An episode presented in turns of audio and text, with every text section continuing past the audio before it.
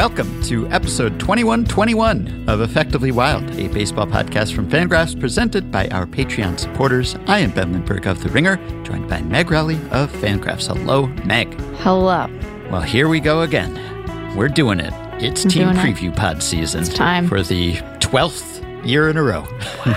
we are previewing all of the baseball teams. I mean, you weren't there for all 12 of those years, No. but the podcast collectively, this is our 12th annual Effectively Wild preview series. So I am I'm excited. I am. I think this is going to be good. This is always informative. Yes. It's a good way for us to catch up on Yeah. everything that's happened. It feels almost premature because some of the biggest free agents are still out there. so we will probably have to interrupt our team preview series to bring you news of major signings at some point Bum, bum, over the bum. next few weeks. And hopefully they will be with teams that we haven't previewed yet. But Right. we can always allow for the possibility that there will be some signings. Uh, This is not new. We've had off seasons before Oh, where we yeah. were previewing where even fewer free agents were signed. So Right. we've been through it all. But people are excited. I think that this is happening again. A lot of people find Effectively Wild through the team preview series. Yeah. It's a different vibe from our regular off-season stuff. Much more certainly. serious. Yeah. But it's a, a rite of spring, or not quite spring, but it, it tells us that spring is at least arriving, right? Pitchers and catchers are about to report, and Effectively Wild is doing the team preview series. Yeah, that groundhog saw his shadow or didn't, Mm-hmm. and so there will be spring or not. But we know that the real start of spring comes with the Effectively Wild team preview series and me going Yes. at least once per depth chart. Wait, he's on that team now? exactly. Yeah, that's why it's you know good good catch up for us to get our bearings again. And for those who have not been with us the previous 11 times, this is the way it works now and has worked recently. We do two teams per pod, and we do two preview pods per week with one non preview pod mixed in there. Yep. And we talk to people who cover those teams. So typically, some sort of reporter, beat writer, someone who's in the clubhouse, not always, but we have some returning guests, some staples of the preview series, some new voices, and we just run down the big questions about those teams, what they've done over the winter, what they might still do, the strengths, the weaknesses, what would constitute a successful season for them.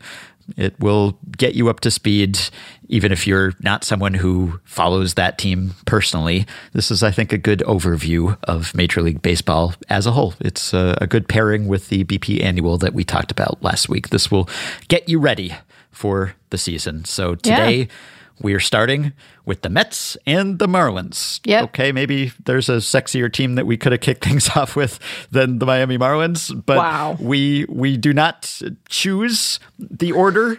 we go in terms of projections. So Yes. the way that we do this, there are projections on Fangraphs right now. They're not the final playoff odds projections, but if you go to the projected standings page, you can get or the the projected depth charts page, mm-hmm. you get projected winning percentages for Yes. each team, taking into account the Zips and Steamer and depth chart playing time projections. Now, they do not take into account schedule Correct. and strength of schedule. That is Correct. what the playoff odds do. So they're Yes. slightly different, but Yes. it's just kind of a true talent neutral. If everyone just played in the same, just jumbled up mess of teams, this is how good they would be.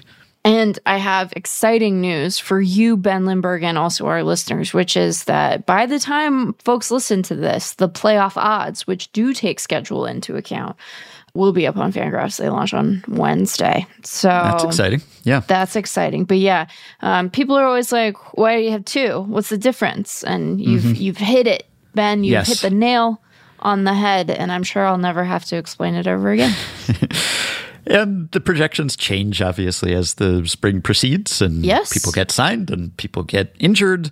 But we don't change the order of We the don't. previews. That'd be chaos. yeah, right. And it doesn't matter that much either. you know, don't take it Also too that- seriously.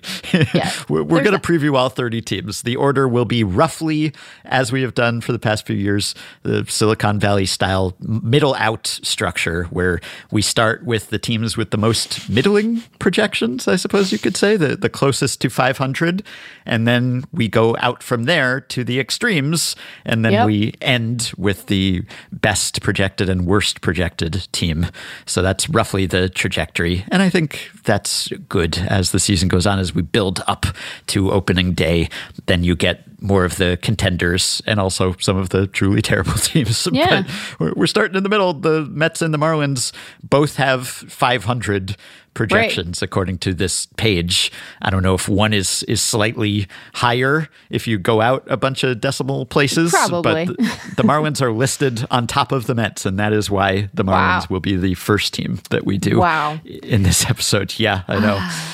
So Kevin Barral of Fish on First will be previewing the Marlins for us today, and Tim Britton of The Athletic will be talking about the Mets. Just a bit of news we need to get to before Yeah. we embark on our projections. Some some significant news. Yeah. So Excuse you. yeah, Bobby Witt Jr. is Forever Royal. maybe a forever royal, right? Yeah. So, I mean, I don't know how to describe this contract. Is it ultimately a seven year deal? Is it an 11 year deal? Is it a 14 year deal? It's one of those newfangled choose your own adventure kind of Sure. contracts with uh, options on both Yeah. sides, but it's an 11 year extension, I guess we could say, with some caveats there. Yeah, and I think that for Royals fans, you know, who are mm-hmm. trying to get their head and heart around this, I think the most relevant way to describe it is probably a franchise record deal, right? Oh, yeah, by a lot. the total dollar outlay here, whether, you know, I think regardless of whether or not um, Witt exercises any of his four, four out- opt outs or the team um, decides to exercise its option after the guaranteed part of this contract, it is meaningful money. As Dan put it in his write up, like it is a, a dollar amount that would be noteworthy even in New York or Los Angeles. Um, and so is, I think, particularly exciting and encouraging for a team like Kansas City to commit to a really good young player to be willing to spend this kind of money. You know, they are in the midst of trying to persuade the good people of Kansas City to to fork over a bunch of money of their own uh, to build Yes. them a new ballpark. So you have to imagine that that's operating in the background of this decision. But Witt's rookie year was good, but not phenomenal. And mm-hmm. then he took a pretty dramatic step forward. And the improvements that he's made defensively, in particular, I think just give him such a solid floor of production, provided he's able to sustain those. So, really, very, very exciting for the Royals. Feels so nice to say something just like, it just mm-hmm. feels nice to say a good thing about that team, you know? Yeah. We don't get to do that very often. Forever Royal. I guess the Royals want to be Forever Royals too. That's sort of in the yes. whole description. Sal Perez $82 million extension was the previous contract record. So, yeah, this completely blows this away. I mean, this is Yeah. almost a $300 million guarantee. Uh, again, I mean, he could opt out earlier or it Yes. could go up to 377 million over Yeah. 14 years that's the maximum although it's hard for various reasons to see it ending up that way just uh, Right. you would have to really thread the needle where Yes. because like the last three seasons of that are $89 million team option, three year team option after the 2034 campaign. That's a long way away.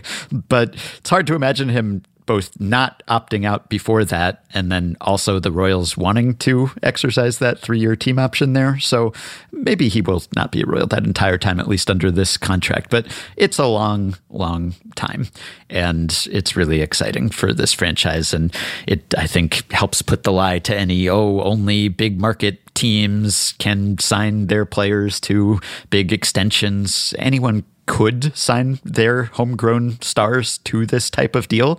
And it's nice to see the Royals do that, regardless of the reasons, even if it is that, hey, they want some public ballpark funding and doing this and also investing in the major league roster as they've done this year.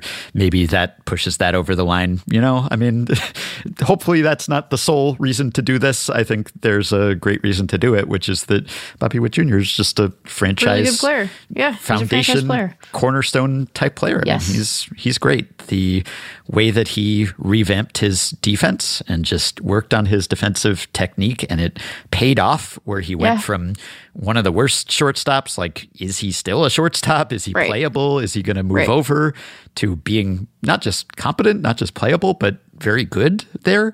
And that changes everything because you have Yeah. a good glove at shortstop who's also an above average bat and is Yeah. as young as he is. I mean, that's totally someone you want to build around. He's still 23 years old, coming off of the fantastic season that he just had. So, sky's the limit with him.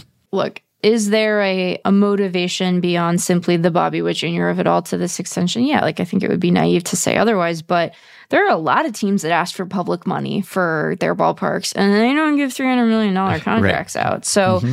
I think that you can understand this within the context of sort of the the image that the Royals want to project to a community that they're asking for something from, while still thinking that that image is a good one, even if I wish they wouldn't ask for things. You know, there's an important distinction to be drawn there. The A's are trying to get some money for a ballpark. It's going over great. I don't know if you've seen that news.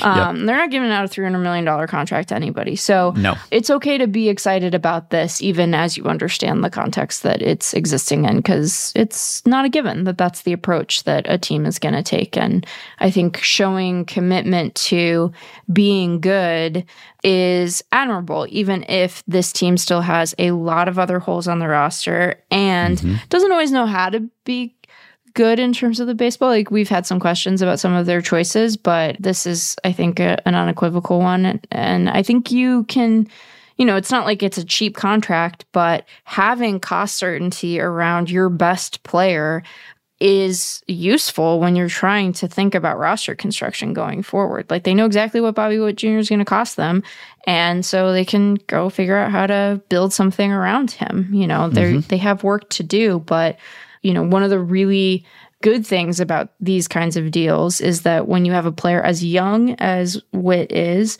and set to be under contract for as long, you, have a lot of sort of bites at the apple in terms of him still being good and the team around him being a lot better.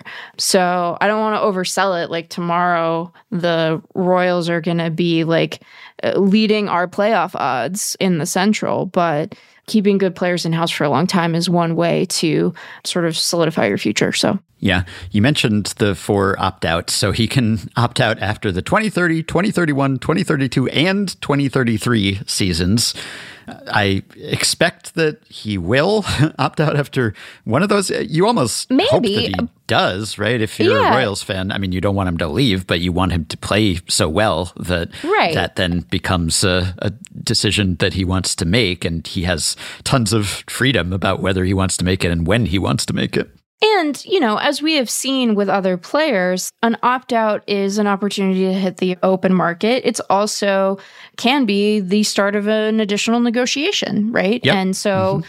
I'm just feeling really positive about Bobby Witt Jr. and the Royals. It feels weird. Yeah. man. I guess what I'm trying to say to Royals fans is like, you know, just because the as you mentioned sort of the needle you have to thread for him to like not opt out but for them to pick up the option is like kind of weird and that scenario isn't particularly likely. You know one way to think about it is just hey, Bobby Witt Jr. seems to like playing in Kansas City. He wants to be the face of that franchise. And, you know, maybe he will test the market, but maybe what he'll say is, hey, I'm playing really well. We have this opt out coming in six months. Let's do a deal, you know? Mm-hmm. And if you can't figure it out the first time, well, guess what? You get three more chances after that. How nice. Yep.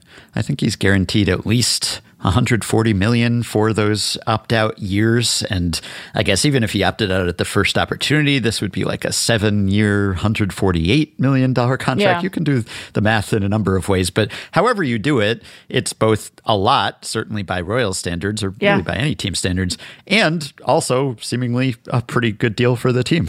Yeah. Dan Szymborski ran the numbers and ran the long-term zips projections and it totally checks out. They could have offered him more. That's how good and how young he is. So hopefully it works out for both sides and for Royals fans who really could use someone like Yeah. Bobby Witt to stay around because yeah, they've done a lot this offseason. They've made a lot of moves. They've been Yes. aggressive.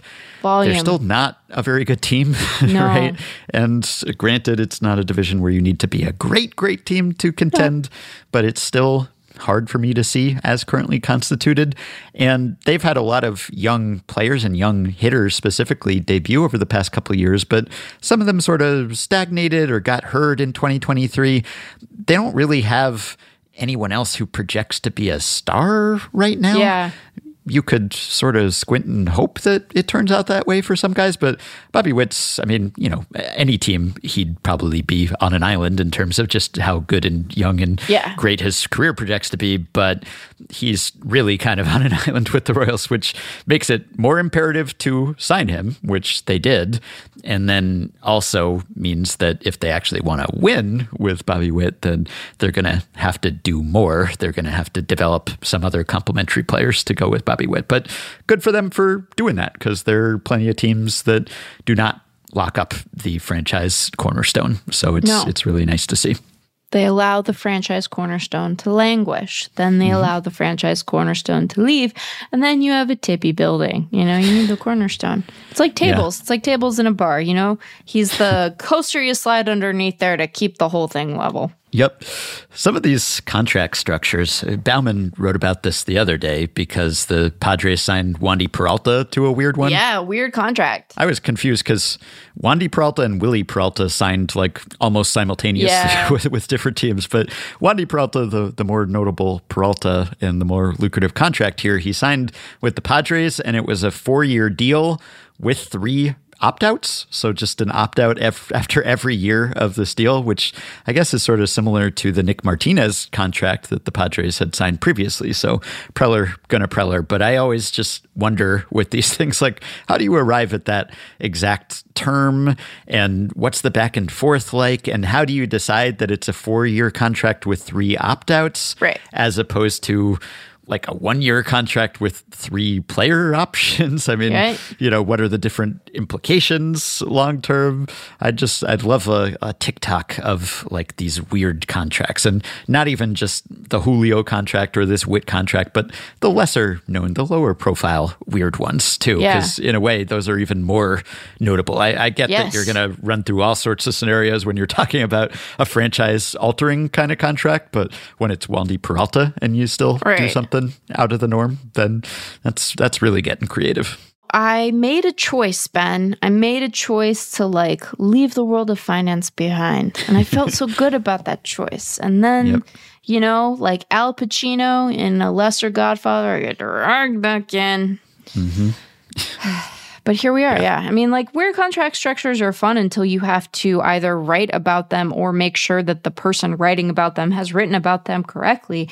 And then you just have to do a lot of, you know, John Becker DMing is what it really comes down to a lot of the time. But yeah. Another contract that was signed that, as we speak, we do not even have the terms for, but is uh, still very much worth discussing. Clayton Kershaw is a Dodger and hopefully a forever Dodger, right? So, yeah, we were we were worried, you know. I was so stressed, Ben. yeah, not worried about the Dodgers uh, being a contending definitely team. Definitely not. They're fine. or even about Clayton Kershaw's financial security. but in terms of uh, things that we were worried about that were not really that worrisome, I, we just both wanted Clayton Kershaw to be a Dodger. We just wanted him to get to be a teammate of Ohtani and Yamamoto and Glasnow and everyone else, right? So this is nice. And obviously he's going to be out probably most of the year, it sounds like. So I don't know whether this will be a two year sort of structure. We'll see. But I'm just happy that they're not cutting ties with each other. That's they belong with each other. I am sometimes, as a human person, not very nice about other people's parasocial relationships. you know, it's a flaw. It's a character flaw. I'd like to think of myself as an empathetic person, but sometimes I get to, uh, you know, I see some of the behavior and I'm like, could you just like be normal though? You being so weird? And I feel emotionally hoisted on my own petard, Ben, because the uh, degree of pure happiness that I experienced when seeing this news come across the transom, it was high, you know, and I don't know Clayton Kershaw, we're not friends. Like, we don't exchange Christmas cards, but I, as I expressed on this pod, felt like a deep anxiety on his behalf that he would not return to the Dodgers. Here they are embarking on this new like era of of Dodgers baseball. They're going to be so good. They have so many exciting players. They're the talk of the off season, and and he was just going to be at home in Texas. You know, with his beautiful family in a presumably a lovely house, but not a Dodger, Ben, not a Dodger. Mm-hmm. And I felt I felt uneasy about it. I felt unsettled. And now I don't. Now I feel yeah. I feel better about things. So I should be less sassy towards strangers, maybe. I mean, uh, maybe. Some of you guys are very weird. Don't commit to being less sassy, but, but no, maybe, I, maybe you'll try yeah, I'll try, maybe. But like, if the Taylor Swift stuff continues, I'm gonna have to say something more specific about it because some of you are being real weird, and you should stop that because it's unsettling in a different way than Clayton Kershaw sitting at home in what I imagine is a beautiful house with his lovely family. But again, not a Dodger, but now a Dodger. I wrote about Taylor Swift this week, but you're not talking about me, I'm sure. No, I'm not talking about you. No, okay. you're not the problem. And Thank you. It's not me either. See, I know the words to some of the songs. this isn't like I just anyway. Maybe that can be a Patreon pod. Yeah, I can. We better give, move on. Okay. Yeah, I can wax philosophical. We're gonna get right. emails about it. Don't yeah. email us. It's fine. Okay. That's weird too.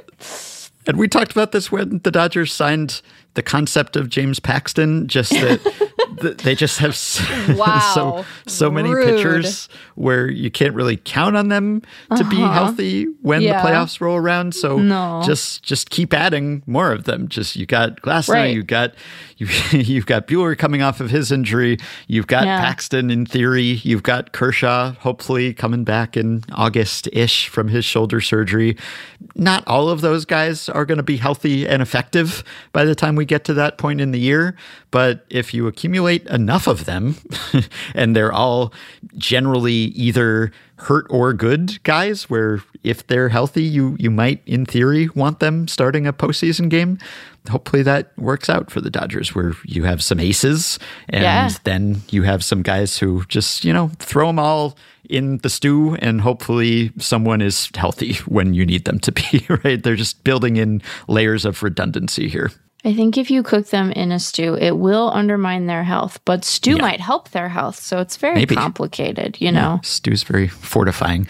This is not nearly as notable, but they brought back Ryan Brasier, which I, I mention only because I feel like we maybe have not talked enough about Ryan Brasier, when we talk about this genre of uh, pitchers often who sign with some team that's supposed to be good at player development and then mm. totally turn their season around. Because mm. we talked a ton about Jake Diekman, but I right. don't know that we talked that much about Ryan Brasier going from the Red Sox to the Dodgers. And the turnaround was even more stark on a surface level than Diekman going from the White Sox right. to the Rays because Brasier had a 7.29 ERA with the Red Sox and then yeah. a 0.7 ERA with the Dodgers, which that's like a stat blast in the making there yeah. for a, a pitcher who had at least 20 innings with each team to have that kind of improvement. Obviously, under the hood, FIP wise, it was not so dramatic, but it was still right. pretty dramatic. Yeah. And he was still better than he'd really been up to that point, And he's been a good pitcher before. He was like the last link to the 2018 championship team. So the Dodgers were like, hey, why not add this cutter? And then he added that cutter and then was just totally untouchable the rest of the way. And yeah, he had a very low BABIP and everything, I know. But sure. still, he was really good even peripherally. Yeah. So that was another impressive example of uh, the Dodgers. They just fix people, and that's why players often want to sign with them. I mean, we talk about a lot of different guys, but of course we didn't talk about Ryan Brasier. Like, you know, mm-hmm. no offense, Ryan Brasier, but like we mm-hmm. we can't talk about everything. We have to have room for you to be horny about Ohtani. You know, something has to give, Ben. yeah, it does take up a lot of time. Yeah. and then the only other notable addition, eh, there have been some other trades and signings and transactions, sure. but the one that rises to the level of maybe briefly bantering about it, another reunion, this one involving Theo Epstein. So, speaking yeah. of uh, past Red Sox glory and championships, yeah. the architect of some of that, coming back to the fold, sort of, we have been maybe wondering, speculating about what Theo's next act would be. I think that's even been an email question that we've answered. Should he go and take over the Rockies and show that you can win at altitude? Should he go to right. Cleveland and end their long drought now after he did that in Boston and Chicago? And it's always sort of felt to me like well, you can't top what he did with the Red Sox and the Cubs. And for me, at least, like just getting another GM or Pobo job after all of that, it would almost just be been there, done that. You know, how do I top this? And he seems to have reached the same kind of conclusion because yes. he hasn't from all appearances, actively pursued another top baseball operations job with a team. He was a consultant to MLB for the past couple years fixed baseball, you know, crossed that Done. off his list.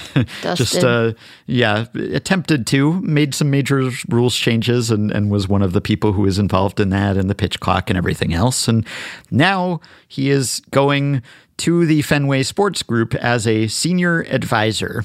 So he will probably have some input into Red Sox decisions. He's not in charge of baseball operations or anything, but he will be a senior advisor. He will perhaps offer advice. And obviously, FSG also runs Liverpool, runs the Penguins, and there has been some speculation that maybe ownership is the next move for him.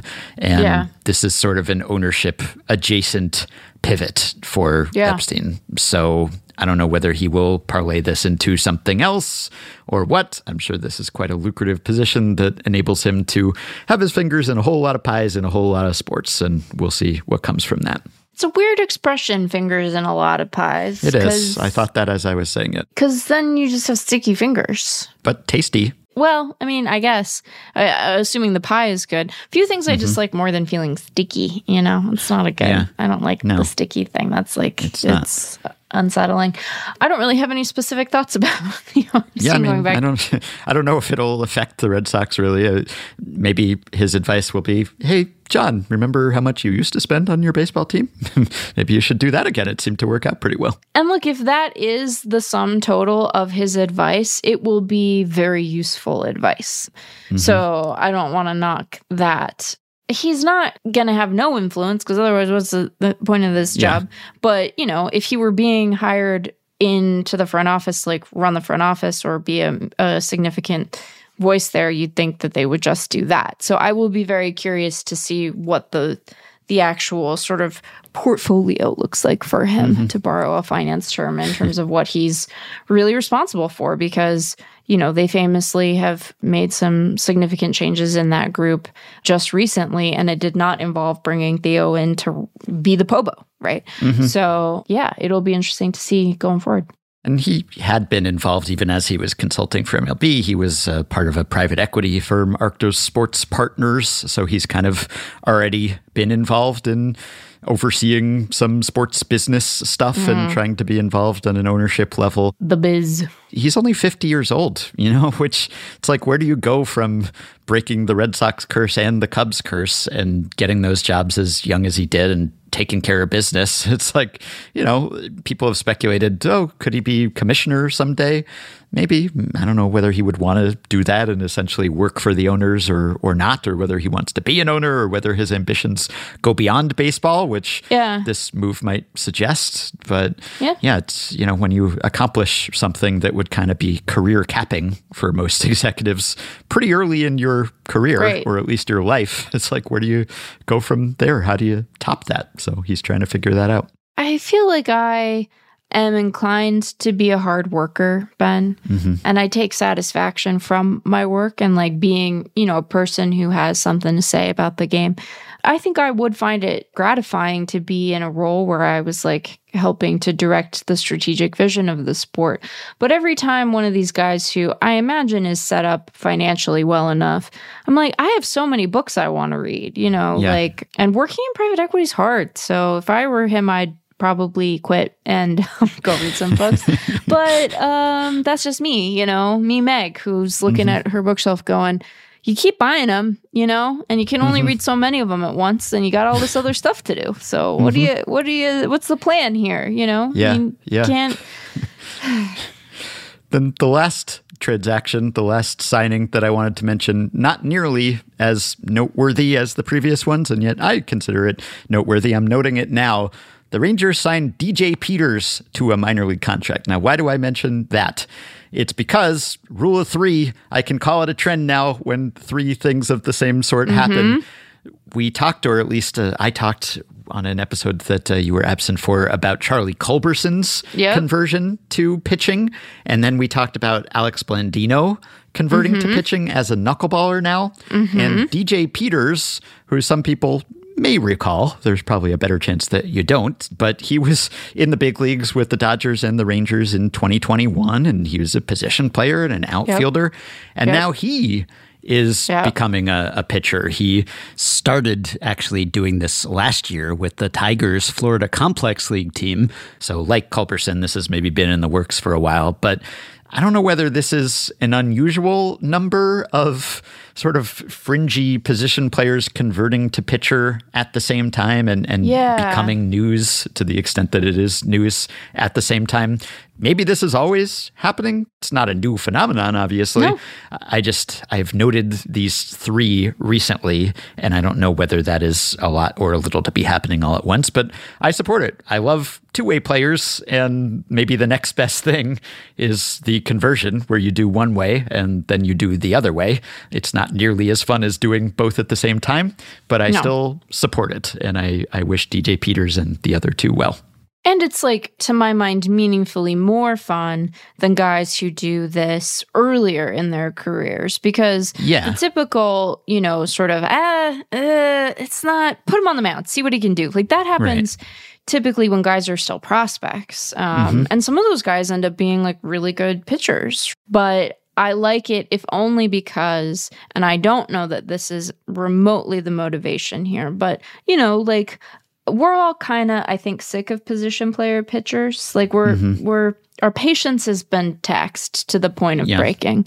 So the guys who are like, well, fine, I just will be a pitcher only and I'm going to figure it out. Like that's a, rather than being annoying, rather than extending games that should just be done, rather than, you know, being sort of old hat. It is, it is like brave um, mm-hmm. and decisive and not boring. So I'm with you. I think it is notable. And the odds that I mess up and think that Dansby Swanson is Charlie Culberson much lower now, you know. so that's useful yeah. to me personally and I'm excited about that. But I need mm-hmm. I need it to work out with Charlie and then I need him to pitch to Dansby. I need yes, it'll bring it full circle, you know. It'll heal the singularity that has tortured me for the last couple of years.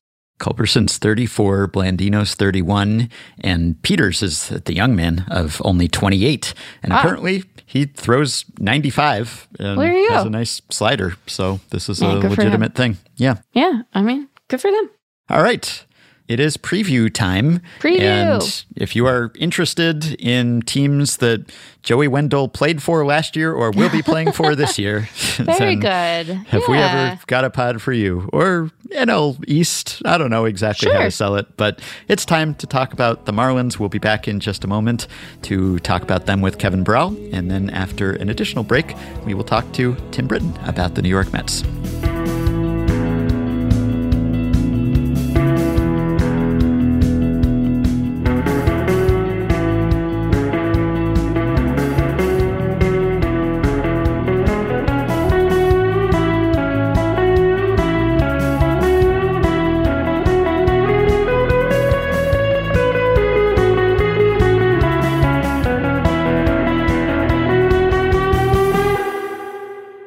Well, to kick off our 2024 team preview series, we are joined by Kevin Barral, who is a beat writer and reporter, covers the Marlins for Fish on First. He is coming to us from loanDepot Park. Hello, Kevin. Hey, Ben. Hey, Meg. How are you guys doing? Really appreciate you guys having me on. It's, it's an honor. Yeah, thanks for being our leadoff guest here. Just got to work your way on base here, see some pitches. so people might wonder why you're coming to us from loanDepot Park in the first week of February. Is Kevin just a, an eager beaver, just can't wait to uh, show up for opening day several weeks early? No, there is baseball being played at loanDepot Park currently, exciting baseball. In fact, however the season goes for the Marlins this year, we can say that there will have been meaningful baseball played at loanDepot Park because it is is currently hosting the Caribbean Series, and you've been covering it. So before we get to the Marlins, can you let people know, first of all, if they're not aware of what the Caribbean Series is, what it is, who's playing, what the stakes are, and also why this is being hosted in loanDepot Park? Because I think it's the first time in decades that it has been somewhere else uh, outside of Latin America. Yeah, so the Caribbean series is seven teams. So it is Dominican Republic, Puerto Rico, Mexico, Curacao, Nicaragua, Venezuela, and Panama. Mm-hmm. Each winner of those prospective winter leagues, besides Curacao and Nicaragua, which both are really, they don't have the proper winter leagues, so they choose players from that country to go play. They compete here in loanDepot Park for the first time ever.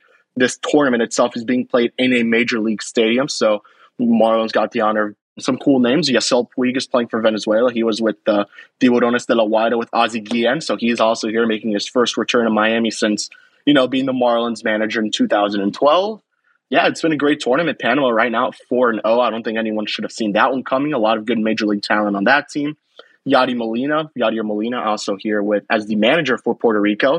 Yeah, this is a huge tournament. The winner obviously gets the, you know, say that they're the best winter league team in 2024. So very cool tournament here going on at loanDepot Park, and you know, very honored to be covering it. What's the attendance and the atmosphere like? really depends what teams. There are games where there are less than 100 fans here. Uh, we mm. saw it with Nicaragua, Panama, I want to say. Then there are games like the one we saw not too long ago. It was Venezuela, Puerto Rico, which was 35,000 fans here at loanDepot Park, which is the most ever attended Caribbean Series game ever. Those are the fans that are there for the Caribbean series. I'm sure Marlins fans are looking forward to the time that they might spend in loanDepot Park. And we'll go through a bunch of specifics of the roster, but I think the the place to start is sort of what you've observed of this club in the offseason, obviously undergoing some pretty significant changes um, in the last couple of months with the departure of Kim Ng. So what is sort of the the state of the front office um, now that it's under uh, new leadership? The big news, obviously, this offseason was the departure of Ng. The Marlins did accept their side of the option to bring her back for another year, but she did not following the playoff appearance for the Marlins. And they brought in Peter Bendix, former Rays general manager. This is something that you could really make the case Bruce has wanted for a very, very long time. He wants to be like the Rays. He wants to run this team like the Rays. And uh, in this first offseason under Bendix, we're certainly seeing that. It's been a lot of front office management coming in. We see Gabe Kapler, Rachel Balkovec, Compton as well from the Texas Rangers. I mean, we're seeing a lot of additions from this to this front office. And then player wise, we're seeing minor league deals here and there. You know, some of them maybe pay off, some of them don't. Um, as of the recording of this podcast, the Marlins are the only major league team yet to sign a player to a full major league deal. They've made trades, obviously. They brought in uh, Vidal Brujan and Calvin Faucher from the Tampa Bay Rays. That was his first trade, funny enough, you know, with his former team. So, yeah, it's been a very quiet offseason. But when you look at the losses of this team, aside from Jorge Soler, which you're losing 36 home runs, you haven't lost too much. It's fairly the same roster. Josh Bell opted into his player option to return for one more season with this team. So, it's really a lot of the same guys. Jake Burger still here. Obviously, he still has a couple years left of control. And then, I mean, we're probably going to talk about it soon, but Sandy Alcantara, you're losing him to, for, for a full season. So, two big losses for this team. But for the most part, this is still the same team that we saw make the 2023 postseason. I'm curious, though, you know, the front office additions that you named, I think would be exciting for any club. Um, they're certainly well regarded within the game. But, you know, what was your sense of sort of the internal reaction to Kim's departure? Because this club made the postseason. It made the postseason in a full season, right? It, they obviously had their 2020 appearance, but that, you know, reads a little differently given the the state of that season. I think that there were moves that she made that were generally well regarded within the industry. I think there were instances where I think folks felt she maybe overpaid a little bit in trade, but given what they were able to accomplish, did her departure strike people as surprising? Was there disappointment internally?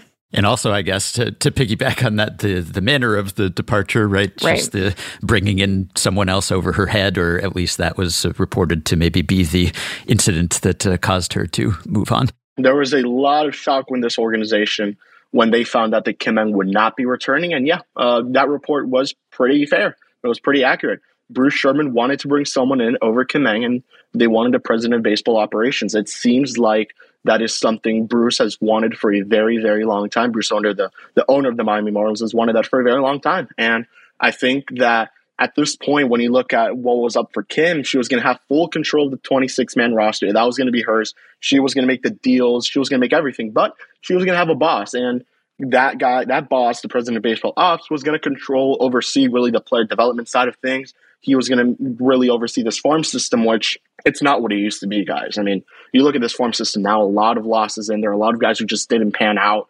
Um, this is one of the worst farm systems in baseball. We're seeing a lot of rebuilding on it now and a lot of retooling, if you want to say that word. That's really been the word of the offseason for the Marlins. But yeah, a lot of shock within, this organization. I mean, Skip Schumaker, I don't think he expected that. He was hired by Kim Ng. A lot of players were very shocked that she did not make a return. So, you know, when you when you really look back, you could have told yourself that, you know, maybe Kim wanted that promotion, and that's probably what she was expecting. You know, one year left on her deal, they had to, they something had to happen at this point, and uh, it wasn't that. She did not get the promotion. The Marlins wanted to bring her back, and they wanted to bring in someone over her to be essentially, I mean, quote unquote, your boss. And that is not what she wanted after, especially making the playoffs and a full length major league season for the first time since 2003.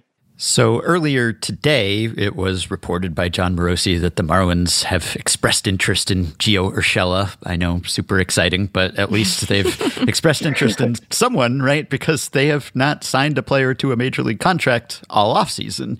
Now, that would be one thing if you just said, well, they're a playoff team. They're bringing back that entire playoff team almost with a couple departures. But of course, it was not like they comfortably sailed into the playoffs. And of course, they were an 84 win team. Well, we saw another 84 win National League team win a pennant, but they were outscored on the season. So that's not necessarily something where you can be confident in, okay, we can just run it back and we'll be back in October. So, What's your sense of how confident the Marlins are that they could repeat that performance, that that would be enough to repeat that performance? They're confident enough that they haven't made a major league signing yet. I mean, that's the way I see it right now you look back at that Marlins team, and they had the most one run wins in baseball. Right. They had the worst run differential out of any playoff, the worst run differential team to ever make the playoffs. So, yeah, you look at it and you're like, you know, maybe they should add some bats, and that hasn't been the case whatsoever. Uh, they're banking a lot on these on the pitching to once again carry them to the playoffs. Jake Burger, Josh Bell, both on this team really is a big help. You're getting about 20 to 25 home runs for, from each. But again, Burger, this was his first true big breakout season. So you don't know what you're going to get from someone like Jake Burger. And on top of that, with Burger, he really was a different player when coming on to this team, this Miami team. About a 20% strikeout rate, not too high for what he was doing in Chicago. He was really more of a contact guy, really balancing out the power with the contact. You don't know what you're going to get out of Jake Burger now. If that's where you're getting, once again, that's huge. But at the same time, you have to tell yourself, what am I going to get out of someone like him? And then obviously mentioned that Gio Urshela signing. That's going to be, if that does end up happening, that is really just a guy who you're going to have move around the infield, help you out at first base. You didn't bring back Yuli Gurriel. Now you have Trey Mancini there, so that's going to be something to look out during the spring. But yeah, this team is pretty confident. Peter Bendix said he doesn't want to rebuild. There's not going to be a rebuild with this with this with this Marlins team, but there's still a lot of flaws to it. You still would love to bring back a Jorge Soler. I mean, that you're losing 36 home runs and arguably one of the most clutch players in baseball, just statistically. That guy won so many games for this Marlins team. You look at the Washington Nationals game early on in the year when this team looked like it was finally starting to slip, he was able to walk it off there. So it's it's really interesting to see why they aren't making these moves. Now, again, you have to tell yourself this is exactly the same team that did it once. Why wouldn't they be able to do it again? I mean, that's really, I guess, what Bendix and the rest of the front office is is kind of telling themselves. Right. I guess the one run record that you mentioned would be one compelling one reason. reason. Yeah, yeah but, I guess so. yeah. Let's stick with hitters for a second. I think, you know, to me, maybe one of the more interesting stories for them this year is not going to be any of the the new guys that came in later, you know, anyone who they might sign in the next couple of months, but sort of what we end up seeing from Jazz Chisholm Jr. So I, I want to ask first what the state of his health is and their expectations for for him coming into camp, and then you know sort of what your impressions are of of his center field defense and how the club feels like that transition has gone for him, or what their expectations are for him going forward. Because once you're a you know MLB the Show cover athlete. I think people's expectations are elevated. And, you know, he was dealing with a new position, he was dealing with injury, but he went from being, you know, a 136 WRC plus hitter to a 103 WRC plus hitter. So what is the what is the current state and future of Jazz Chisholm? The team's really high on him, that's for sure. Uh, I think there was a Miami Herald report not too long ago about that, that this team really likes Jazz in center. They think he has a lot of upside and honestly, with about 120 games played for Chisholm, if you know that's the season that you end up getting from 120, 130, you got to feel really good what you're getting there. And you know, you look last season. I know his season was cut short multiple times, but with an 80, he ranked in the 87th percentile of outs above average. He has a good arm. He's quick. He's fast. He did what the Marlins wanted in center field, and it was hold it down for that when he was healthy. And yeah, you look at the offense. I mean, his strikeout percentage went up. He wasn't putting the he put the ball in play a little bit more, but didn't hit for too much average. Didn't get on base. I mean, and that happens when you only play 97 games on the season too. He wasn't fully ready to go. He struggled late into the season a couple times. I know he had his struggles early on as well, but this organization likes Jazz. They think he's a really good player. They think that him at center field is big for them. He wanted to play center field, and he's been doing it. And a healthy Jazz Chisholm Jr. is going to be huge for this Marlins team. They were able to do what they did with only 97 games played of Jazz Chisholm. Now, you got to ask yourself, what will he do with more? More games played. You know, he's good to go for the spring. He recovered from his, I believe it was a, a foot injury that he had early, early on in the season that kept him out for a while. And that kind of came back to haunt him, and uh, now you have to go through surgery there. He decided not to go through it during the season to to be able to play, and uh, yeah, he's ready to go for spring training, and um, it's going to be really fun to see what he could do in hopefully almost a full season of play. The Marlins were one of the worst defensive teams last year, according to various metrics, which maybe tells you how good their pitching was, that they managed to transcend that anyway. But is there an area where you think they could be better on the field this year? I know that's something Peter Bendix prioritizes coming from the Rays. So, could they be a better defensive team? If so, where might that improvement come from? Yeah, I mean, you have to look at shortstop. Uh, Joey Wendle is a great shortstop for the Marlins defensively. Uh, he was one of the better defensive shortstops on this team, and you can make the case in the National League as well. You're losing that, and now, right now, you're going with at the moment, Jon Berti as your opening day shortstop. No knock on Jon Berti, but I just don't see him holding it down for a full length season. You also have Jacob Amaya in the minor leagues, who is a defensive first guy, but you know, you kind of need to bank on the bat a little bit there if you want to bring him up for for a length of time. Xavier Edwards also there for the Marlins, who really just isn't a true shortstop. He started there during his uh, pro career, but he's moved around, and it seems like although they're going to give him every possible shot to play shortstop, according to Peter Bendix, you then look at what Skip Schumaker said during the winter meetings that they're going to let him play center field as well. So you have two different people saying two different things, but at the end of the day, you're probably going to get see some sort of combination there. Uh, the other position I'm looking at is left field. Bryan De La Cruz is not a good defensive outfielder. He spoke during media day. He he admitted that, and he said that that is something that he's been trying to work on. So I'm very interested to see how he comes back, or if the Marlins do bring in someone on some sort of one of these minor league deals, end up working out, and they crack the the 26 man roster, or at some point they come up. I mean, they brought back Jonathan Davis, who was pretty good in the outfield during Jazz Chisholm's time out. So maybe they slot him at a corner spot if needed. But those are the two spots I'm looking at. They brought in Christian Bethancourt for the catching position. He you know, one thing that the Marlins have really struggled with is uh, limiting base runners. Not a lot, you know, they, I mean, you look at the Jacob Stallings, Nick Fortes tandem last year, they weren't able to throw out a runner. Uh, you you look back, they just weren't able to throw out many guys. So you bring in someone like Christian Bethancourt, who is one of the best at doing that, and that really does help out a lot in that end. And uh, really, that's it because you have Jazz at center. Uh, Luis Arraez was he had a positive DRS this past season. He was pretty good defensively for the most part. So you're kind of glad what you have there. And then third base, Jake Burger. I mean, he held it down.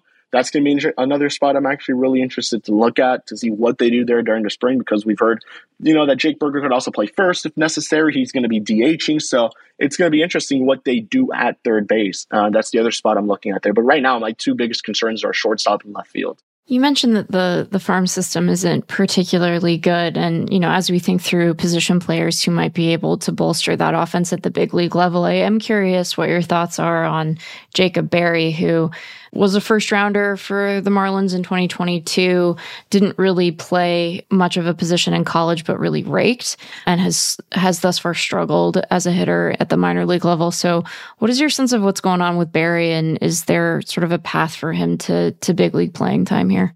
From the get go, I was a little iffy about this Berry pick because now you look at, you know, that draft and someone that they passed up on, which was Brooks Lee, is now you know, plays you shortstop, could play the infield very well, and he's now a AAA. Most likely, at some point, going to be a big leaguer for the Twins, unless they trade him to another team to acquire either bats or pitching. And you know, with Berry, right now the issue is the defensive side of things. He is not a third baseman. He struggled there. I would like to see the Marlins specifically just put him at first. I think, as you said, Meg, I mean, that would be the quickest way for him to reach the major league level. It is, I would say, it's going to play first base. They don't have a clear answer at first base moving forward. It's either go with a 31 year old Trey Mancini to bring him back after this season, or you have to go with someone like Troy Johnston, who's 27, or you could go with someone like a Jacob Berry, who honestly, I think the bat would develop a lot better if he's focused on that one position at first, which would make a lot of sense. And he would he could be a major leaguer by the by the end of this season or 2025 if you look at you know, if, if you keep him at first, because he did have a pretty productive Arizona Fall League and he was pretty good at the double A level when he got up there. So I feel like another year of development at first base would be huge for someone like Jacob Berry.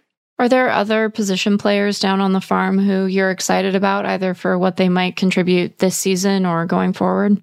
Troy Johnston, first baseman. He was really good for, I guess you can look at double A and triple A. He had the first 2020 minor leagues, Marlins minor league season since 2008. Right now, the only concern is just on the defensive side of things, uh, first base. You know, he's someone who I'm very surprised the Marlins didn't protect in the Rule 5, although he didn't end up going. He already has his invitation to spring. So, uh, you know, for, for him, it would really just be performed this spring.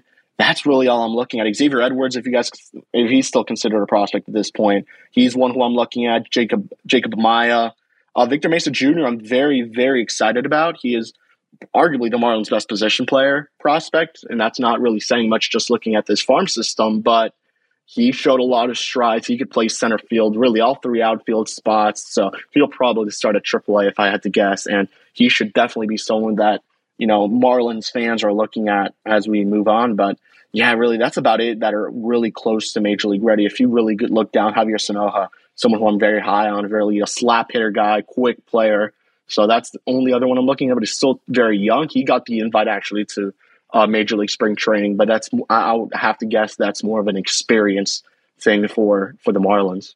So, pitching has been the strength for the Marlins, and it still is. They are 10th in projected war from their starting pitchers, which is pretty good considering that they're without Alcantara, that they traded Pablo Lopez, that there have been some injuries or Trevor Rogers having the rough season that he had, etc. There's still a lot to like in this rotation. So, why don't we just go top to bottom? Because there are some pretty exciting names here and maybe some question marks or pitchers trying to return from injury toward the bottom. So, why don't you just uh, sum up the state of this rotation for us, and maybe we'll have follow ups about individual guys.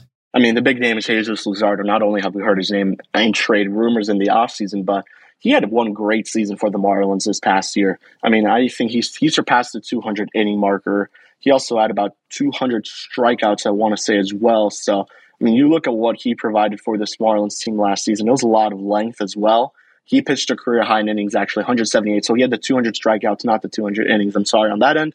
And then you keep going. You look at Eury Perez, who made his major league debut this year. He pitched fir- his first time at the big league level, the most innings he's ever pitched. If you combine the minors and the majors, and the expectation is that he'll go even more this season because they really do need that. You're losing about 200 plus innings of Sandy Alcantara. So uh, then going down, you have Braxton Garrett, who also pitched a career high in innings. He was very impressive this year. Don't think anyone saw that coming out of him, especially after beginning the season as a kind of like a swing man, quad A type player. He comes in with, you know, due to the Johnny Cueto injury really early on in the season, and he starts and he ended up getting game two of the playoffs. So I don't think anyone saw that coming from him. Then you keep going. I mean, Edward Cabrera who that's that's such a difficult situation there because he walks so many guys. It's always been control and command for someone like Edward, but when things are clicking for him, he could be one of the best pitchers in this rotation. then you have Trevor Rogers, as you guys mentioned, really disappointing 2022.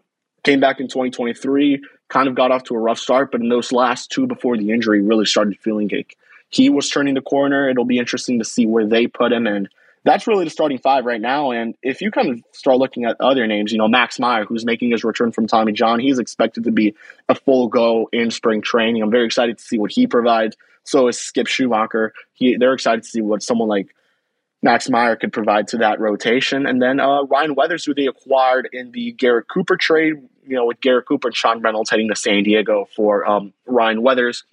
He's also someone who the Marlins expect him to be a swingman. He had a very strong start at the end of the season, but you can't, those are, you know, those should be taken very lightly in terms of what he could provide there. And other guys on the 40 man, I mean, Bryan Hoeing, if you want to mention him, he gave, made a couple of spot starts for the Marlins this past season was pretty productive. They brought back Devin Smeltzer on a minor league deal. He'll bring you some spot starts. So, I mean, that's really it. They, they have a lot of depth. I mean, you, you look at the loss of Sandy, it's huge. It's, it's a big one. You're losing about 200 innings there and almost 200, over 200 strikeouts. But you look at the current five right now, I mean, this depending what Edward and Trevor Rogers bring up to the table in 2024, it's not a bad rotation by any means.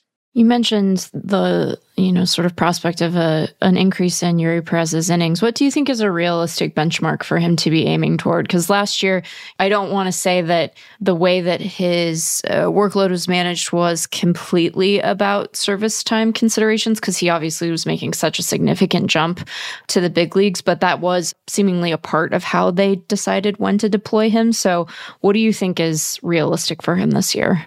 So, if I recall correctly, between the majors and the minors, he pitched about 110, 124 innings. So, you would have to go off of that, and then you would have to say maybe 140, 150 innings would be the right benchmark for someone like Eury, especially given the fact that he will start at the major league level with this team. It's not going to be some sort yeah. of up and down. We're halfway through the season.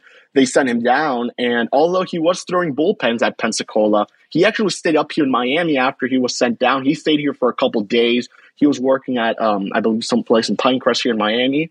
Uh, and he kept throwing bullpens and bullpens. And he made that one start at double A, which was, I think, two innings.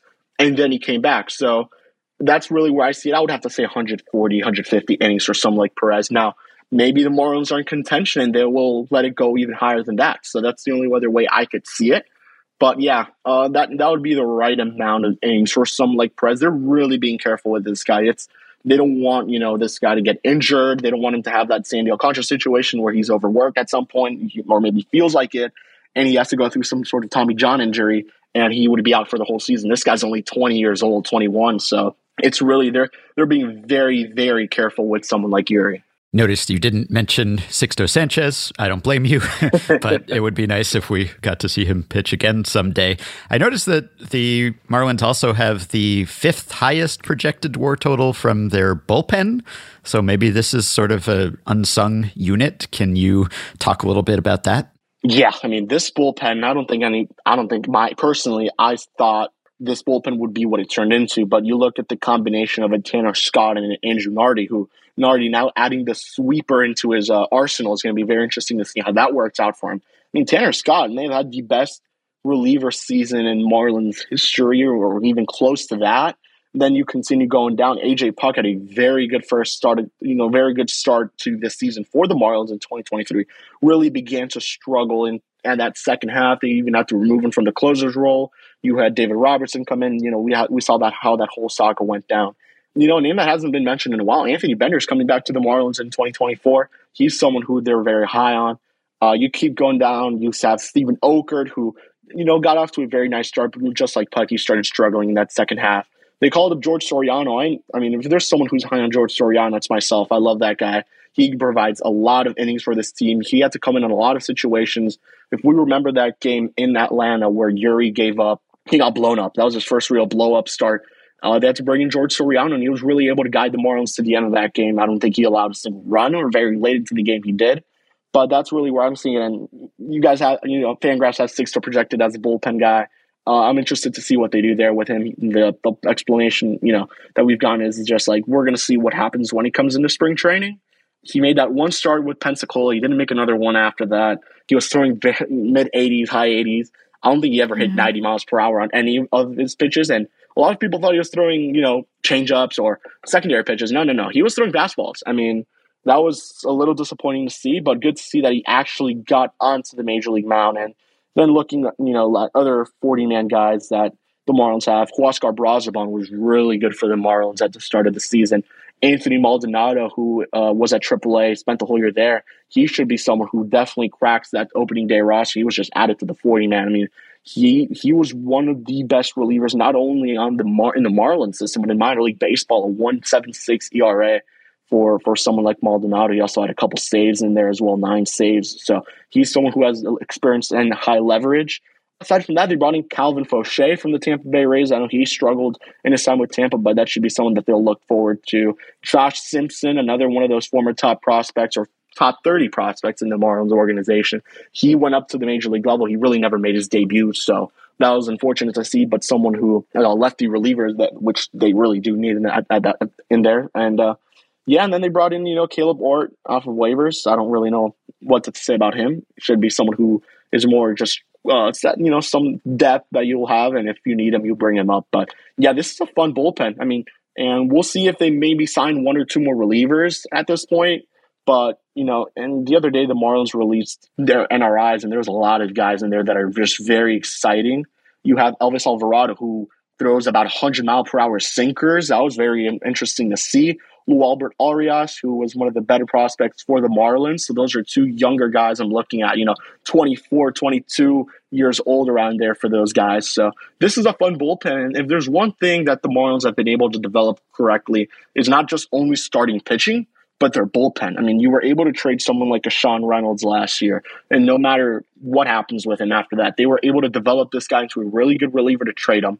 You were able to bring out someone like a George Soriano. You have Josh Simpson, Anthony Maldonado. They, they've been able to develop a lot of relievers, and that's definitely been one of the strong suits for this Marlins organization. So it's a fun bullpen. We'll see what happens with Tanner Scott. I know that's been a name that's also been thrown into trade rumors, you know, given that you see the price of him with Josh Hader signing the deal that he did. I don't think Tanner Scott gets that magnitude of a deal ever, but maybe another season maybe does. Uh, but that's definitely a name that I'm looking at. Andrew Nardi, another one who, again, I'm very excited to see what he provides. Skip Schumaker won Manager of the Year in the National League in his rookie season as manager. That will tend to happen when you manage a team that maybe was not expected to make the playoffs and then just squeaked in. What did you see of him in his first season? What were his strengths and what, if anything, might he still have to work on? Skip is a, a great manager. He showed a lot of strides in year one there were great decisions that he made during games, especially pitching decisions. Um, there's one thing that he definitely did was really make sure that he took care of his pitchers. Braxton Garrett, Jesus Luzardo, those are the two names you look at, both career high.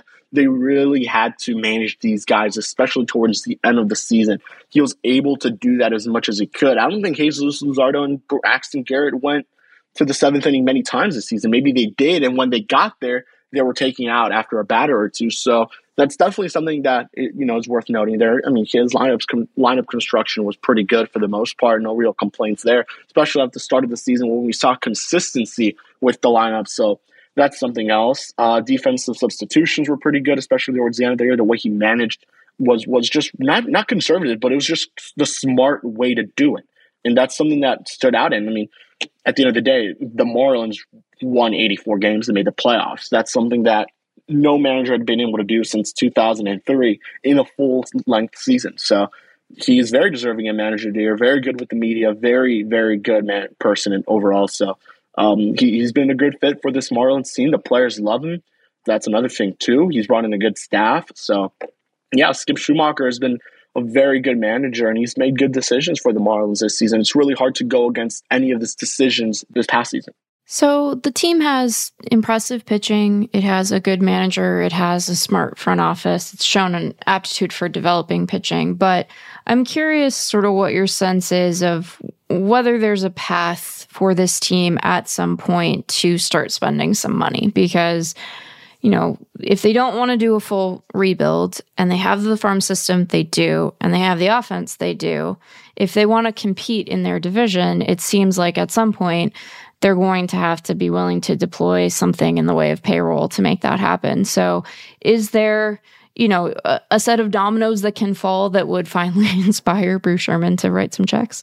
I would have thought it would have been this offseason. They made the playoffs. They made these big trades. They brought in Josh Bell, who at the end of the day ended up accepting that player option because Bruce Sherman personally called him and said that he wants him back. So that's 19 million right there towards a player like Josh Bell.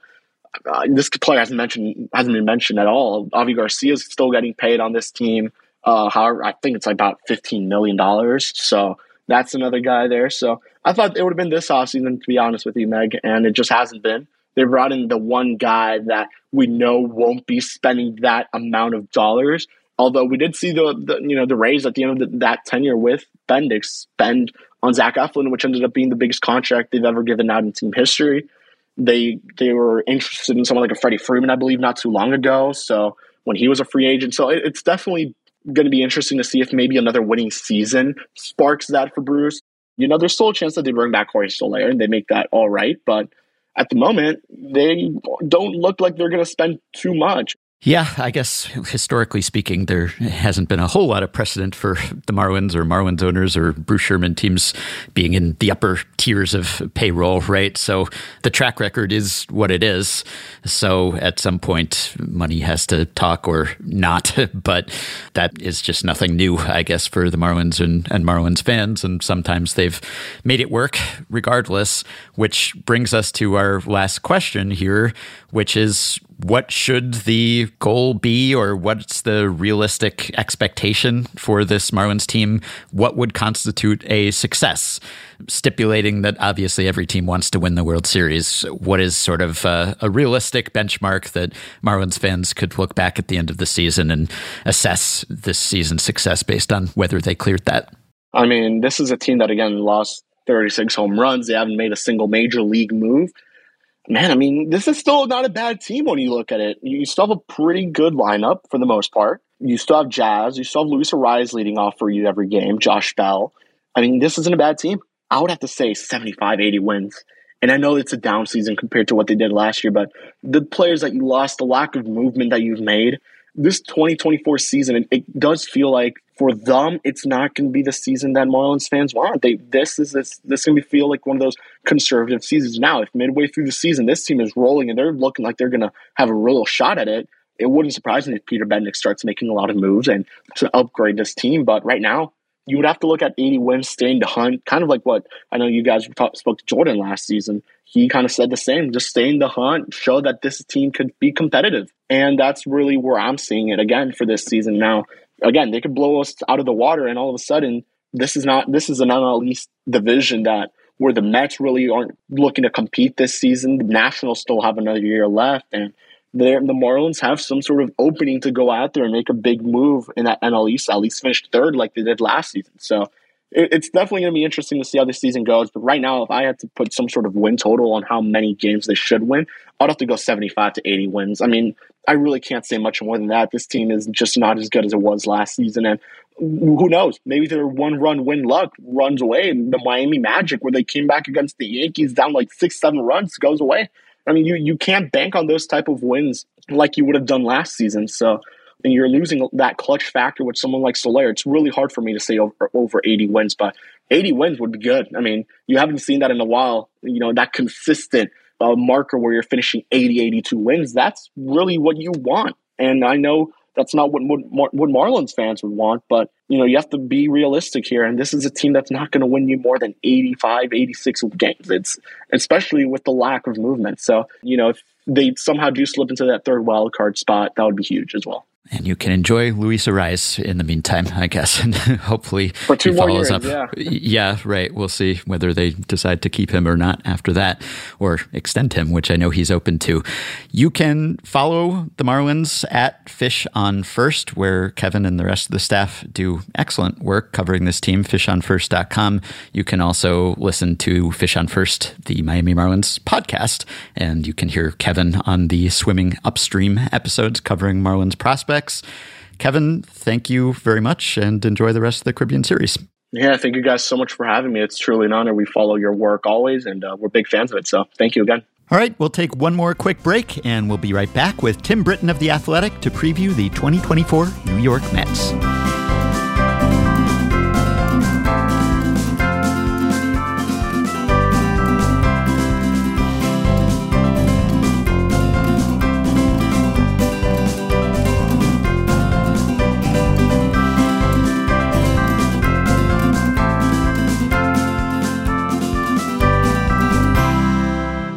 All right, we are back and we are joined now by Tim Britton, who is a senior writer at The Athletic covering the New York Mets. And not by coincidence, we are having him on to talk about the New York Mets. Hello, Tim. How are you? Hey, what's up? Well, we were just saying before we started recording, slightly less eventful offseason than the Mets was last year, although it does clear the did they do more than the Marlins bar.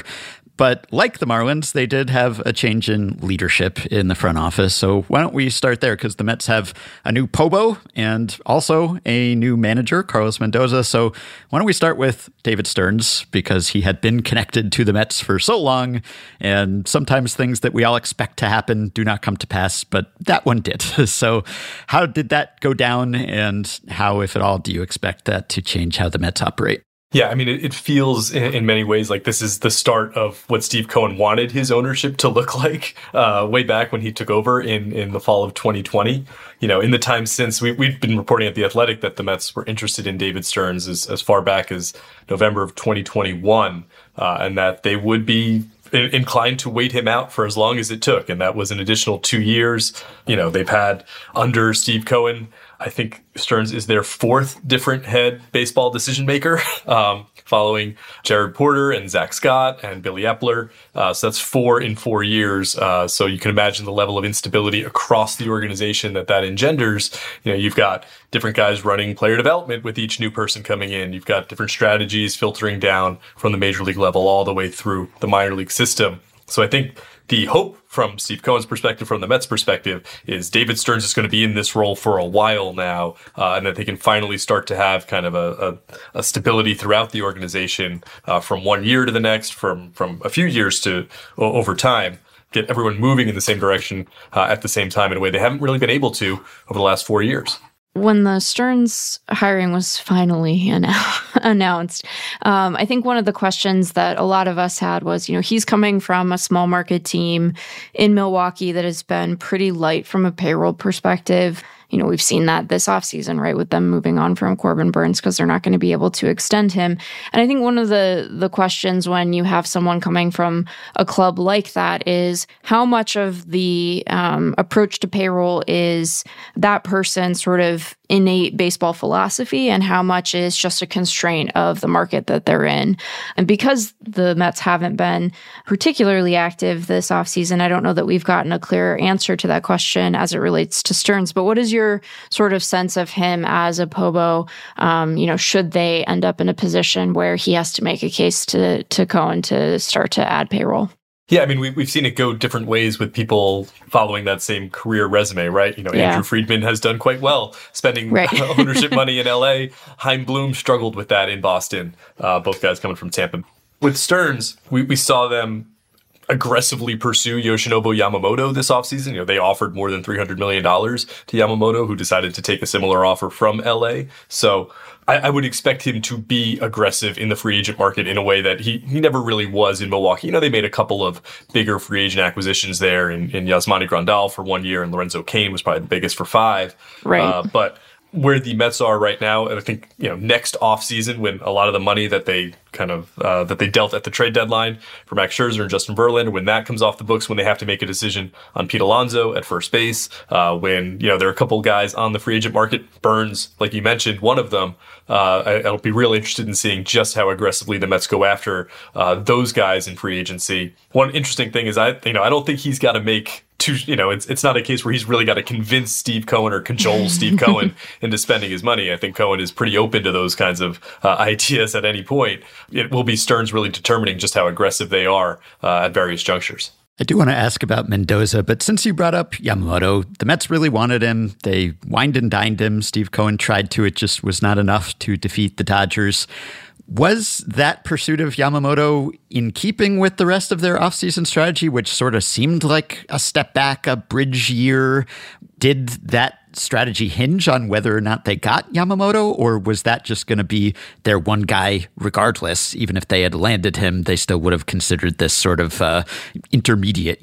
Yeah, I don't know that their offseason looks any differently, you know, if they sign Yamamoto from from the rest of the roster perspective. You know, it maybe would just would have been Yamamoto rather than Sean Manaea uh, in the rotation. And I know that's a, a, pretty significant difference, but they looked at Yamamoto as unique in this free agent market, as so many teams did because of his age, because he was only going to be 25 uh, next season, that that was going to be a long-term investment for them. That was going to be their big pay payday for a starting pitcher uh, at the top of their rotation. And if they sign Yamamoto, then they don't need to go and try to sign, you know, guys more more normal free agents next year who are 30 or so in Corbin Burnes or Max Fried or someone like that. So I think Yamamoto stood out as unique to them, uh, and that's why they went so hard after him. And and I was a little surprised that that the backup plan was you know Luis Severino and Adrian Houser and and Sean Manaea. I thought maybe they'd be uh, interested in some of the other kind of mid level free agents in the starting pitching market, uh, but they didn't view them as as worth the price in the same way they did with Yamamoto.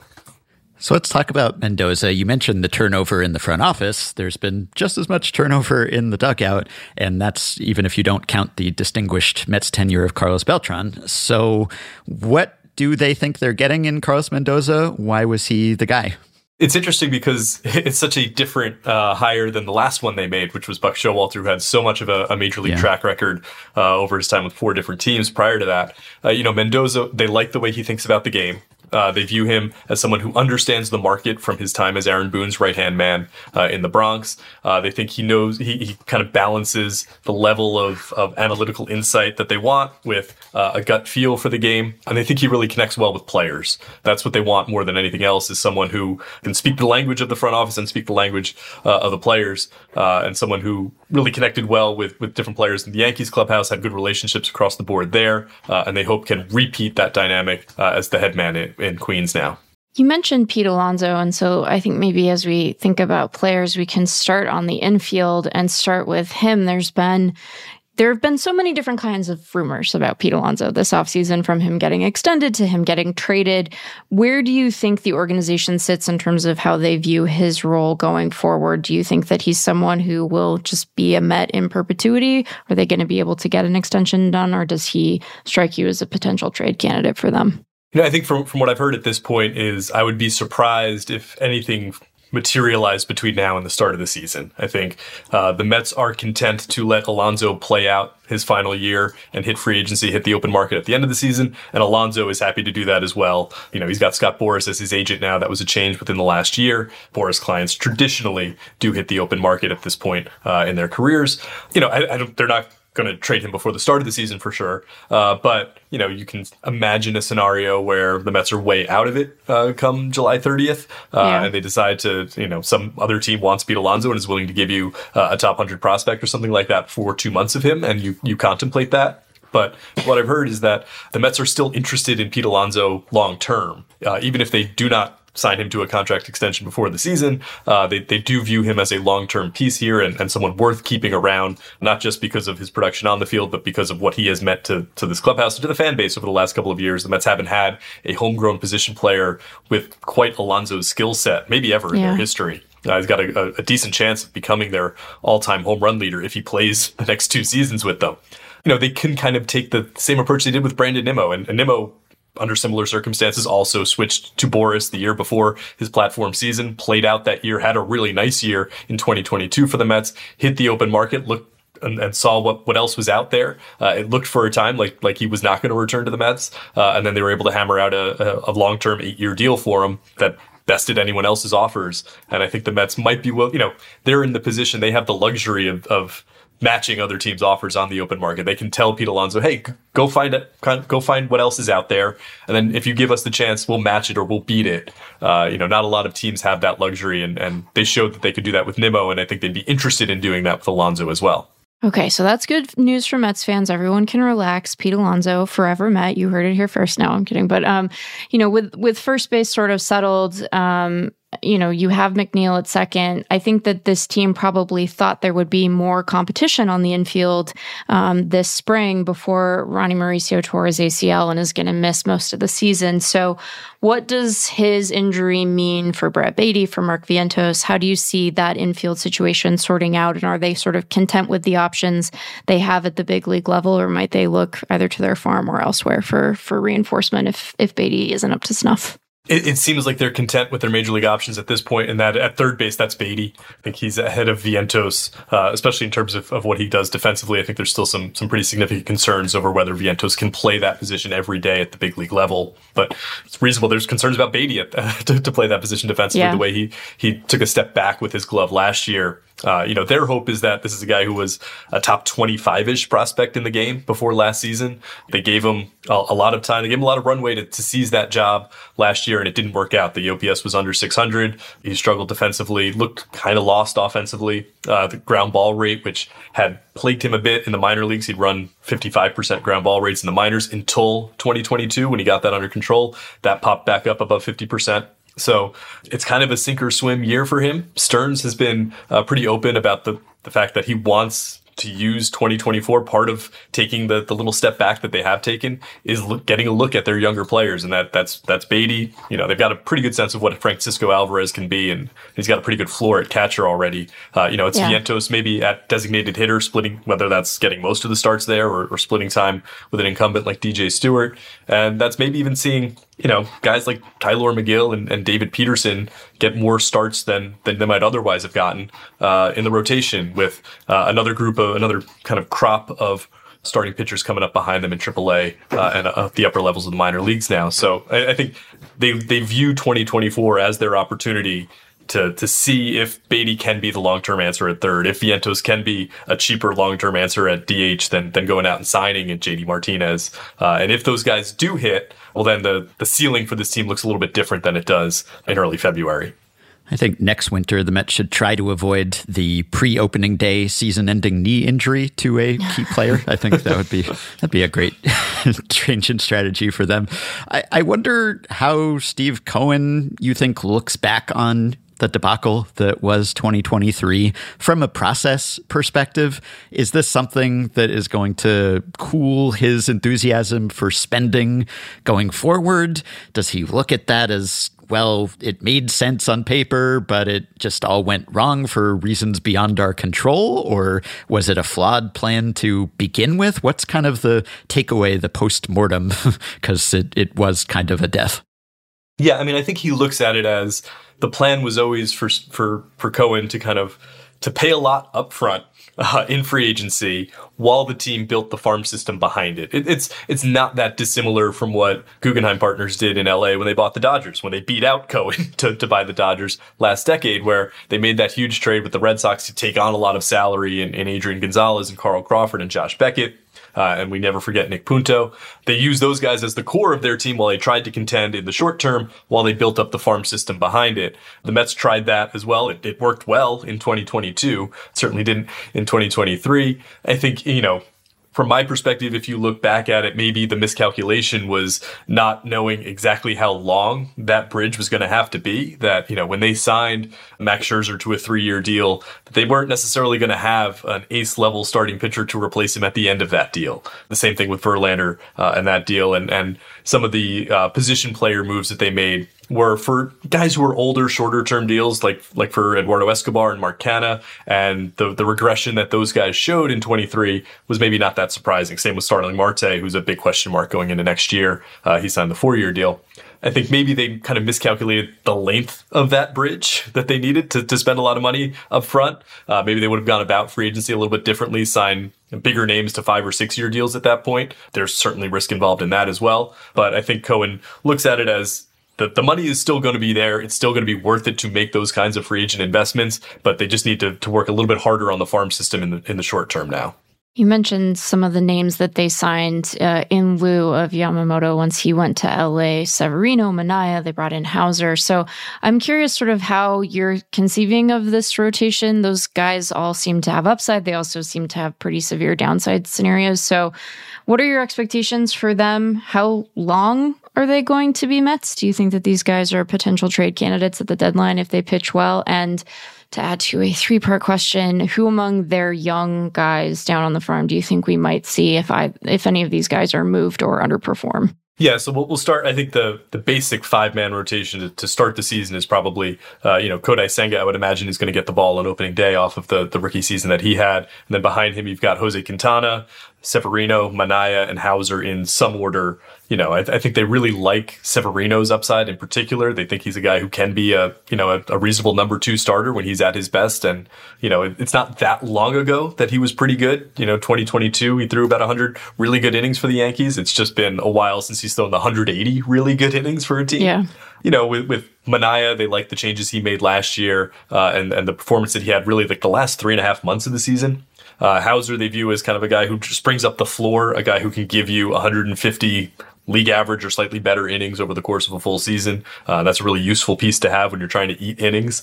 Beyond that, I mentioned Megill and Peterson. I think they, re- they they liked Peterson a fair amount. They thought he was able to kind of put stuff together toward the end of last season. He unfortunately is going to miss the first part of the season after after offseason hip surgery, so it's going to be a little bit longer to get a look at him. But you know they might go with a, a an occasional six man rotation the way they did last year to kind of give Senga more extra rest. Uh, and Megill would be the guy who would slot in at the start of the season another guy who has shown flashes as a starter. Uh, you know, had a, a, really strong start to the season in, in 2022 for them the first the first month of the year. Uh, they think he can be that he has the stuff to be uh, a really good starter at least two turns through the order, and they want to give him that one last opportunity. I think this season before deciding whether he's a, a reliever long term or not. And then beyond uh, kind of that group, they've got really five prospects who have not who have yet to debut in the major leagues that they're they think they're going to get some you know one or two of those guys is going to stand out uh, in the near future. Christian Scott is a guy who's making some top 100 prospect lists off a really nice season last year. Uh, didn't quite throw 100 innings though, so he's got to build up that that innings base. Uh, Mike Vasil's a guy who, who got to got to AAA last year, guy who's made some big strides since he was drafted out of Virginia. Uh, and then Dominic Hamel, Tyler Stuart, Blade Tidwell. These are other guys who had really nice years last year that could factor into their starting pitching depth, but but probably not guys you're projecting to be uh, you know top of the rotation starters at least in the near term. Yeah, I, I pity the position players in their system because they have so many, you know, entrenched starters. But there's there's room for those uh, those prospects on the pitching side if they want to bring them up. Although a lot of those guys, forty man timelines aren't for a while, so they have time to kind of slow play it if they want to. Yeah, and it, has been a while since you know Peterson is really the only homegrown starter, Peterson yeah. and Megill, that they've produced. You know, dating back to Noah Syndergaard and Steven Matz in 2015 and 2016. Uh, it's been difficult for them to get consistent production out of their homegrown starters, even relievers, actually, for that matter, which is why kind of a, an increased focus on pitching development. They've got they, they finally opened up a pitching lab years after saying they were going to. They opened that in June, and their hope is that that leads to more consistent development across uh, the minor league levels for them. Senga is great, and they're really depending on him this year in a way that they weren't at least to enter last year, although he ended up being the, the bulwark, the stalwart of that rotation. He finished strong. Maybe it's just that he started not so strong and then was pretty great the rest of the way. Were there adjustments that he made, whether it was with his pitch mix or just handling the change in location and schedule and everything else that makes them optimistic that he could be even better potentially this year? Yeah, I mean, I, I, think they that he kind of got used to the, the the size of the baseball over the course of the season. So yeah. if you look back at kind of the, the month of April, that's when he had his largest command issues. He was issuing three, four walks a start at that point. He once he got that under control, uh, you know, you, you saw early on that the stuff would play at the at the major league level. Uh, his his trademark ghost fork certainly uh, is a weapon for him, and we've seen splitters across the sport be really good weapons uh, for pitchers, and, and uh, that's why they like you know his stuff, his repertoire so much. He, he did tinker with his mix where he wasn't throwing his cutter quite as much uh, as the season went on, and so you know kind of figured it out. Uh, he was a guy who talked about uh, kind of adjusting to the level of analytical data that was available to him. Uh, that was something he was not used to, uh, and something he had to kind of figure out what the right balance was because he kind of got lost in it uh, at times earlier on in the season. But I got a guy who I think found a really nice balance the last really four months of the season when he was among the best pitchers in the National League. Ben alluded to the injury that Edwin Diaz suffered during the WBC. Where is Diaz, not only in terms of sort of the, the health of his leg, but also um, in his return to, to pitching?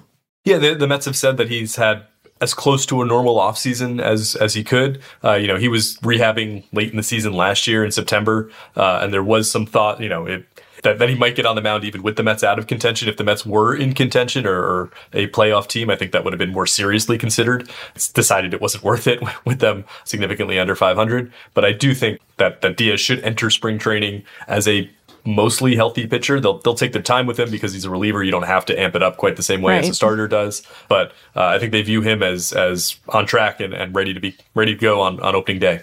Francisco Alvarez had an encouraging rookie season. I think everyone expected that he could hit, but maybe it was something of a surprise that he was as good with the glove as he was. He ranked third in the majors in framing, according to Fangraphs, after Patrick Bailey and Austin Hedges. Was that something people saw coming? And what's the current evaluation of him on both sides of the ball?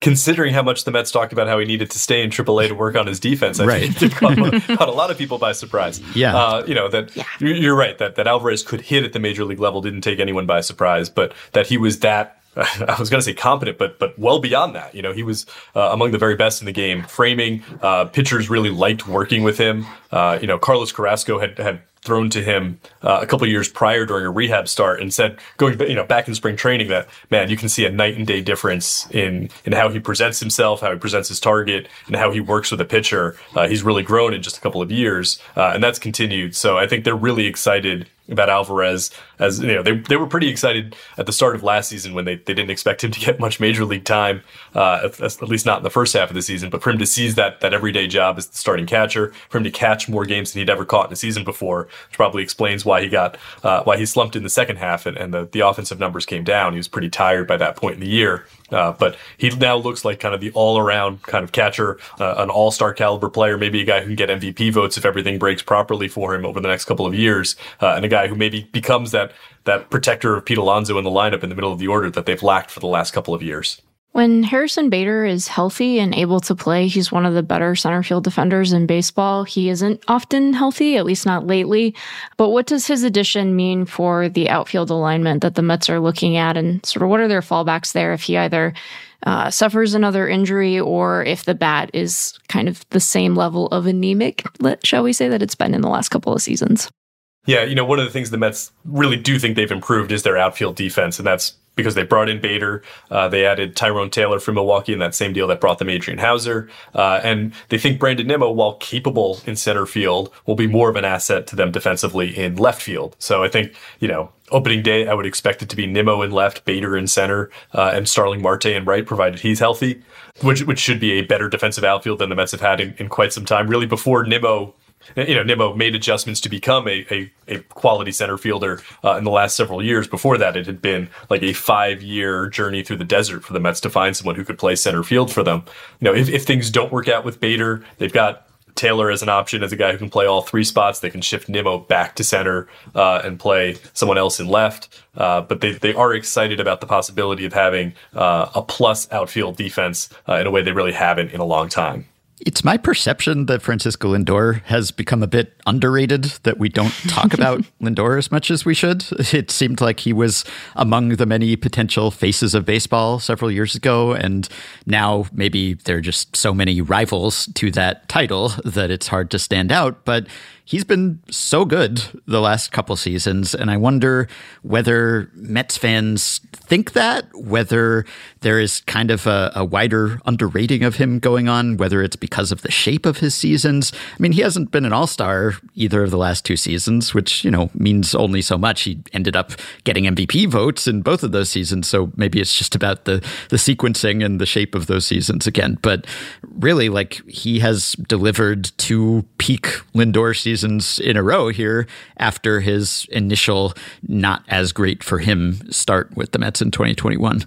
Yeah, I mean, it's amazing how long it can take to change fan perception of you in, yeah. in, New York when the first two months that you spend with the team after signing a $341 million deal are the two worst months of your career. Right. Uh, and that's what, what Lindor endured back in, in April and May of 2021. And really, ever since then, he has been the Francisco Lindor that he was in Cleveland, if not a little bit better. Uh, you know, there has been some uh, undulations to the way his seasons have gone. It, it you know, last season uh, his start was was fine. It wasn't as bad as it was in 2021, but it wasn't, you know, it was it was reasonable for him not to make the All Star team uh, last year at the time they were voting. But you go from like mid June on, who knows if it's coincidental or, or cause causational relationship. Uh, but since the birth of his second daughter in the middle of June last year, uh, Lindor was had the fifth best WAR in baseball. Uh, and he was only behind guys who played for for the Dodgers and Braves. So having a newborn, it's great for productivity.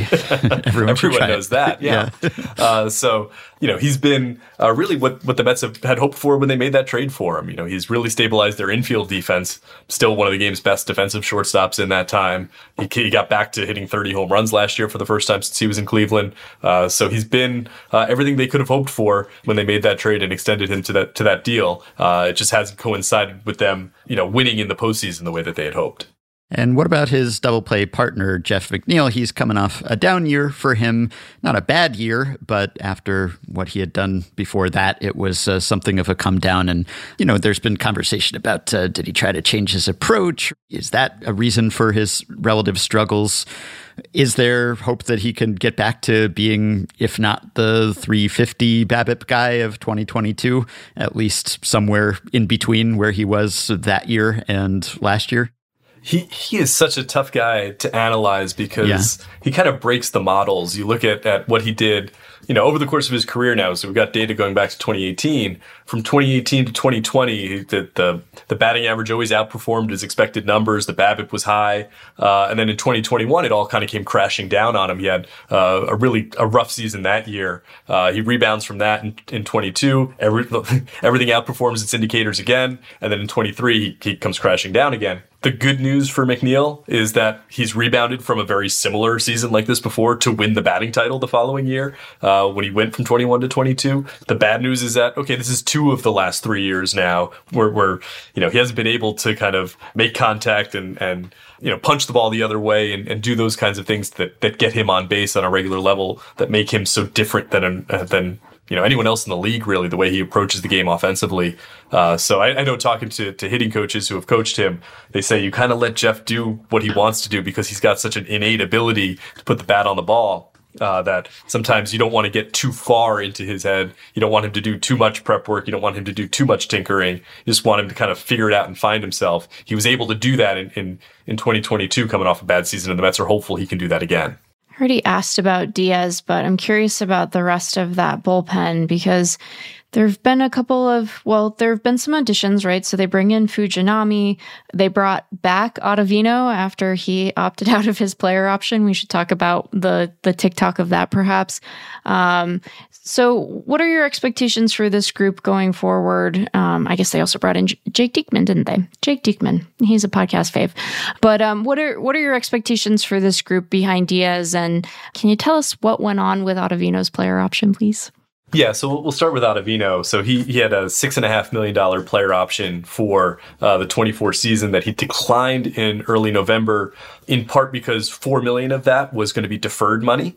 Uh, and so he was he at the time was trying to renegotiate with the Mets to get more of that money up front, even if it was a lower guarantee overall he was uh, a little bit concerned that he would accept the player option and then be traded somewhere where he didn't want to go, and uh, he could not get uh, the the Mets to tell him that no, we will not trade you if you if you opt in. Uh, so he opted out and ended up signing for four and a half million dollars.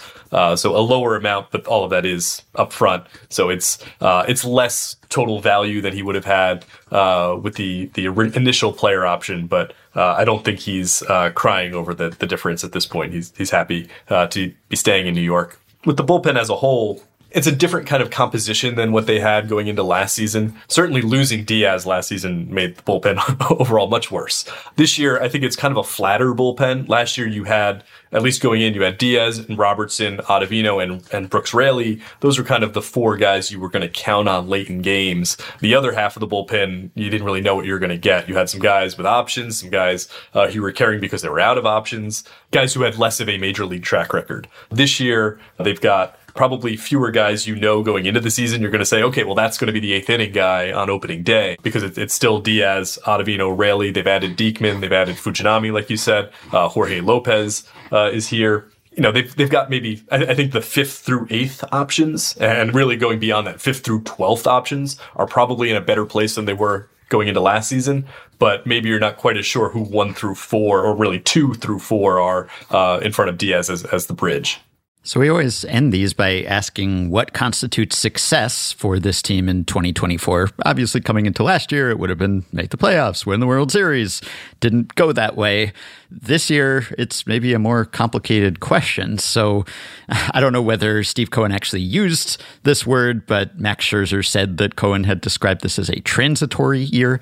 Aren't all years transitory when you think about it? But but what are they hoping for this year? And I guess how do they see things then building up to a really top of the line contender beyond that?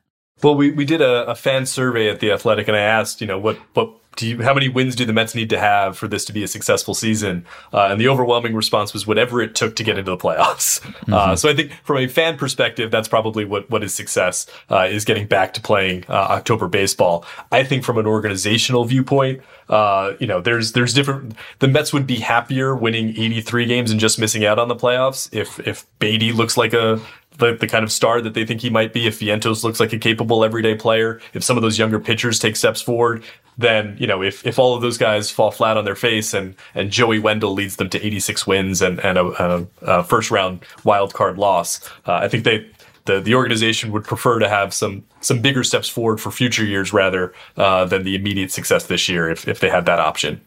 Okay, well, you can follow this kind of confusing, conflicting 2024 Met season.